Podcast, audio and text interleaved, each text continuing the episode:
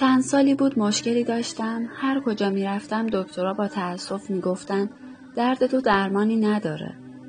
ناامید از همه جا بودم تا اینکه از کرامات شهید ابراهیم هادی شنیدم.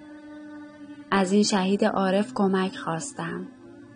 مدتی بعد در عالم رویا شهید هادی رو دیدم که منو حواله شهیدی کرد به نام صادقی و گفت به زودی تشییع میشه.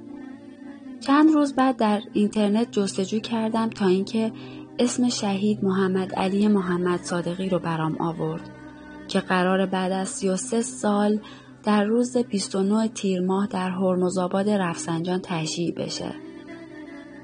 برای روز تشییع بلیت هواپیمایی تهران به کرمان رو گرفتم و خودم رو به تشییع شهید در رفسنجان و هرمزآباد رسوندم. پس از اینکه شهید دفن و گلزار شهدا خلوت شد رفتم جلو. با دلی شکسته از شهید خواستم که از شهید خواستم که واسطه حل مشکل من بشه.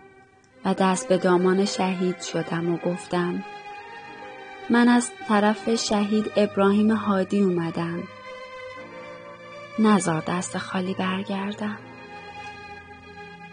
بعد از اینکه به تهران برگشتم و پیش پزشک معالجم رفتم و آزمایش مجدد دادم دکتر با ابراز تعجب به من گفت اگه من پزشک تو نبودم باور نمی کردم اما هیچ اثری از بیماری در تو وجود نداره.